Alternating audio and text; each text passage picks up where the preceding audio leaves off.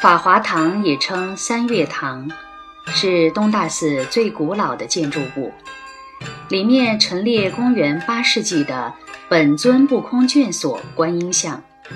是用两年时间于天平十九年完成的托活干漆像。三目八臂象征观音菩萨超现实的普度众生的能力。中间两只手合十，另六只手的肘部都靠近躯体，设计的天衣无缝，表情端庄，富有感染力。此像造于兴建大佛的准备阶段，当时严酷的现实生活并没有动摇人们造佛的意志。从这尊观音像中，似乎可感受到。人们希冀以造佛的功德来化解世间苦难的心情。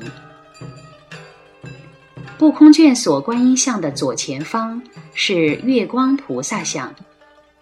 与本尊高大坚固的造型相比，月光菩萨双手合十，身着唐服，与人身等高，表情恬适自然。面颊及双手的肌肤充分利用泥塑的特性，柔软富有弹性，惟妙惟肖，栩栩如生。衣服宽大，腰束双带，年轻的躯体与自然的服饰，并不是写实，而是净化每一个细节，使之融入到自然和谐的整体中。与不空卷所观音帮助人类挑战残酷的现实生活这一人类救世主的形象相比，月光菩萨使祈祷者的心灵净化升华，把人引入清净的世界。东大寺还保存了许多风格各异的建筑用瓦，邓瓦便是其中之一。它是奈良时代东大寺创建时期制造，内侧刻有双瓣八叶莲花纹，外侧是一圈大粒莲珠，中心部位是一颗莲子外环六粒莲子。此瓦是兴福寺用瓦的仿制，造型简洁，莲花纹力度感强，风格独特，所以也称东大寺式瓦。在大佛殿院、南大门及西塔遗址等东大寺境内出土了很多。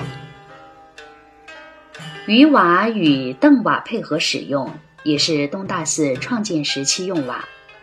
内侧以整齐的蔓藤花纹为主，外侧是大力连珠素边，